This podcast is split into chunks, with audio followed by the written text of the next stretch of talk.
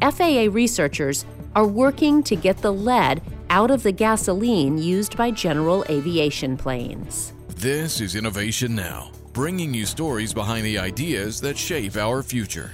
Approximately 167,000 general aviation aircraft in operation still use a low lead gasoline, the only remaining fuel used in the United States today that contains lead.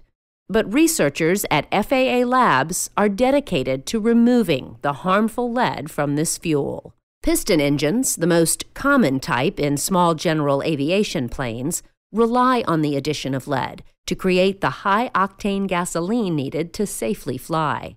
The search is on for fuels that will have the least impact on the general aviation fleet and aircraft manufacturers, while providing equivalent performance levels as the existing fuel.